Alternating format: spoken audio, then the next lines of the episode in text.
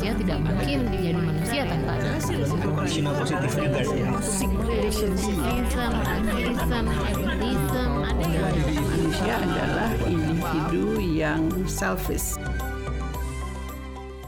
Aksara Podcast. Hmm, balik ke kasus perselingkuhan tadi sih Bu. Gimana kalau misalnya pernah nggak sih menangani kasus ternyata si istrinya mengiyahkan bahwa saya dapat sih sebenarnya kasih sayang yang cukup dari suami saya.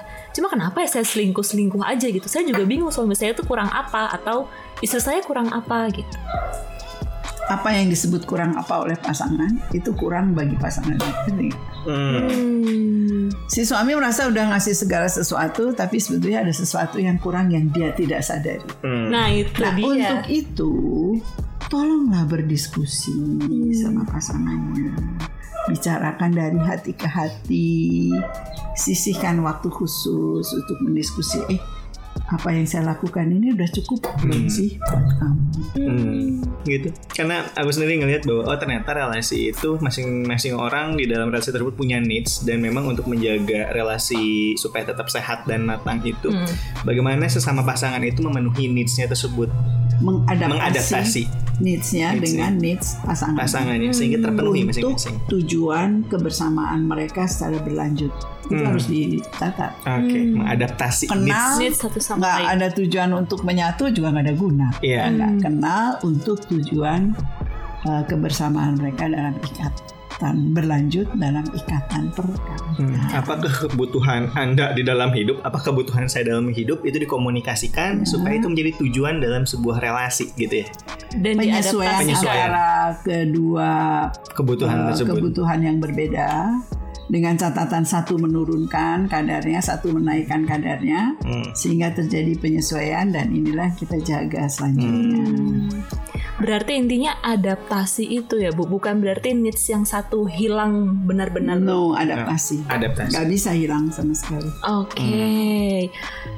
Jadi eh, ya eh, ternyata cinta tuh tidak bisa begitu saja berjalan secara natural, Hmm. harus dirawat.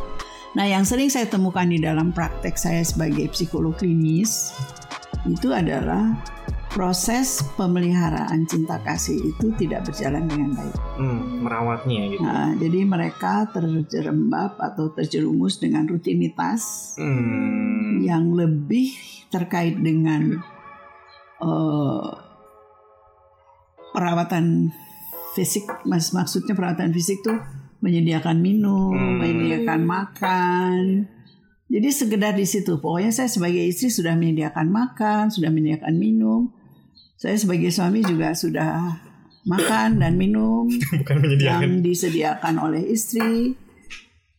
Tapi ada satu hal yang terlupakan oleh pasangan laki-laki untuk mengapresiasi hasil Hmm. kerja si istri. Hmm. Sehingga istri tidak mendapatkan makanan-makanan buat cinta kasih yang terjalin. Ngerti nggak? Hmm. Apresiasi itu jadi bentuk merawat juga sebenarnya. Perawatan bagi cinta kasih. Hmm. Ya.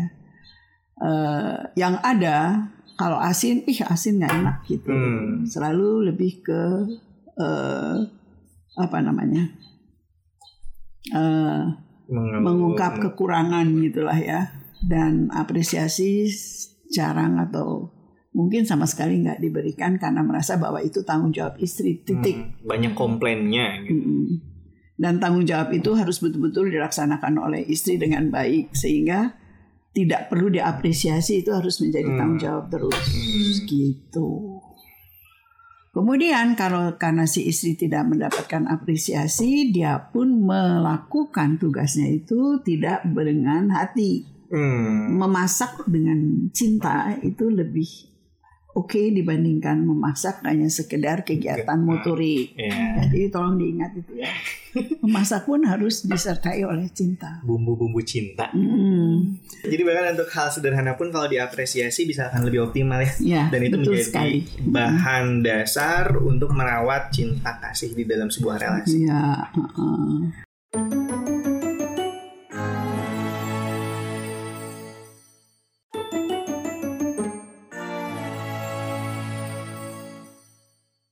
Kembali ke perselingkuhan itu andai kata ada hal-hal yang mengecewakan di dalam relasinya dengan pasangannya. Hmm. Dan itu bisa laki-laki maupun pihak istri. Hmm. Mengecewakan tuh dalam berbagai hal. Kita harus tahu eh, aspek apa yang membuat pernikahan itu berjalan langgeng dan nyaman sampai kakek ninen kalau bahasa Jawa itu sampai aki-aki sama nini-nini. Yang pertama, cinta kasih yang tulus yang kaitannya dengan eh, restu dari Allah Subhanahu wa taala tetap sih makna spiritual itu harus menyertakan. Dalam sebuah relasi itu tetap penting ya. Kemudian yang kedua, eh, keserasian dan keterbukaan dalam pengelolaan finansial pendapatan keluarga baik dari pihak istri maupun per- Hmm. Suami. Suami. Kemudian yang ketiga, eh, komunikasi Hmm. antar kedua pasangan terbuka, penuh kasih, terus terang. Hmm. Ada basic trust yang melandasi Hmm. sehingga tidak ada kecurigaan. Kemudian yang keempat itu adalah kesediaan kedua pasangan untuk melakukan kegiatan spiritual bersama bagi yang Kristen dengan penuh kasih menyaga, mengajak istrinya yuk yuk kita ke gereja udah waktunya gereja. Jangan duduk di mobil istrinya belum selesai di dadat jangan begitu ya. Tapi cobalah diikuti ritme Hmm. Istri mempersiapkan diri kemudian saling menyesuaikan kalau suaminya cepat ya istrinya lebih cepat mengawali masuk kamar mandi lebih jadi pokoknya saling Ada adaptasi di situ ya. ya interadaptasi iya, interadaptation Hmm. ini penting sekali dan itu yang justru menjaga cinta kasih di antara mereka Itu untuk merawat untuk hal-hal yang bisa dilakukan untuk merawat cinta kasih. ya dan itu berangkat dari perilaku-perilaku kecil kan Iya. Hmm. perilaku-perilaku sederhana kecil praktis dan keseharian Hmm. Nah, kalau di situ sudah tertangkap esensi kasih dalam relasi, maka relasi itu akan terjaga sampai tua. Itu satu. Kemudian yang kedua, keterbukaan dalam pengelolaan finansial. Finansial. Kebanyakan para bapak kalau istrinya kerja cenderung tidak memberikan hasilnya Hmm. pada istrinya atau tidak mengatakan atau tidak melaporkan tapi sibuk untuk memenuhi kebutuhan hobinya sendiri yang kadang-kadang di luar dugaan gitu. Bukan finansial jadi penting justru ya bu ya. Penting keterbukaan dan keserasian di dalam pengelolaan pengelolaan income keluarga itu menjadi income keluarga kan. Ya. Yang paling bagus itu kalau bisa serasi itu adalah satu kantong tapi dipergunakan bersama saling diskusi untuk mengeluarkan ini setuju nggak kalau saya pakai ini? Gitu. Lalu kecuali finansial komunikasi. Hmm, Selain finansial komunikasi ya. di dalam berkomunikasi itu hendaknya jangan menganggap istri hanya sebagai objek yang ada di rumah tangga dan mengurus rumah tangga jangan Hmm. perlakukan tetap istri sebagai subjek sehingga di dalam komunikasi kontak mata harus dijaga Hmm. jangan asal oh iyalah gitu ah ya saya kan begini gitu ya atau gitu, "Eh, papa beginilah udahlah udahlah jangan banyak ngomong aku tahulah maksudnya kamu nah itu sama sekali tidak eh, respect Hmm. ada unsur eh, mutual respect Hmm. jadi saling menghargai Saya menghargai. Active listening kalau suami menceritakan sesuatu dia mendengar dengan baik. Kemudian kontak mata yang harus terjaga dalam relasi.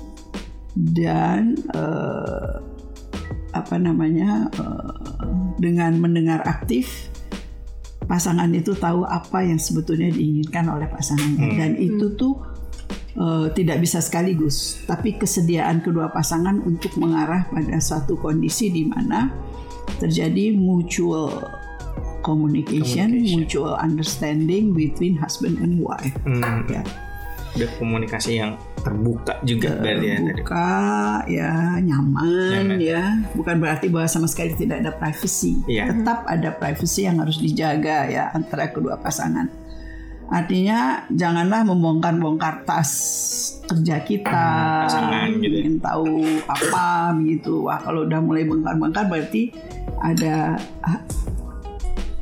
ada apa namanya luka di dalam rentang trust Hmm. di eks- eh, apa eh, masalah keyakinan akan juga. kepercayaan dengan Masalah pasangannya. kepercayaan. Hmm, masalahnya di kepercayaan. Misalnya kepercayaan, iya bu. Kalau kita tadi bicara tentang kepercayaan, eh, hal-hal itu kan ya yang dilakukan buat merawat kepercayaan gitu, Mm-mm. buat merawat hubungan supaya lebih baik dan menghindari perselingkuhan juga Mm-mm, mungkin ya bu. mm-mm. Jadi kebayang sih maksudnya eh, pola perselingkuhan itu seperti apa dan yang Mm-mm. menjadi penting justru untuk menghindari hal tersebut ya merawat cinta kasih di dalam pernikahan ya. Tapi poin penting yang aku dapat adalah untuk ibu sutradara ya. Ternyata tema premarital itu menyenangkan dan rame. ya nggak bu, penting kan berarti ya premarital counseling. Berarti harus membayar narasumber. Ibu sutradara Tolong didengar. itu poinnya, Itu poinnya. poin dari saya. Oke, seru ternyata. Oke, jadi ada gak ada pengalaman selingkuh juga sih. Ada masukan lah paling enggak ya gitu. Gitu paling. Bu Saya Sawitri. kira ya, Terima terima kasih. kasih ya. Banyak Ibu Sawitri. saya. Sampai ketemu lagi Nanti main-main ke rumah lagi. Iya, jangan bosan ya Bu. Iya enggak. Eh, biar aja rumahnya gitu. Daripada sendiri kan hidup udah sepi gitu coba lihat.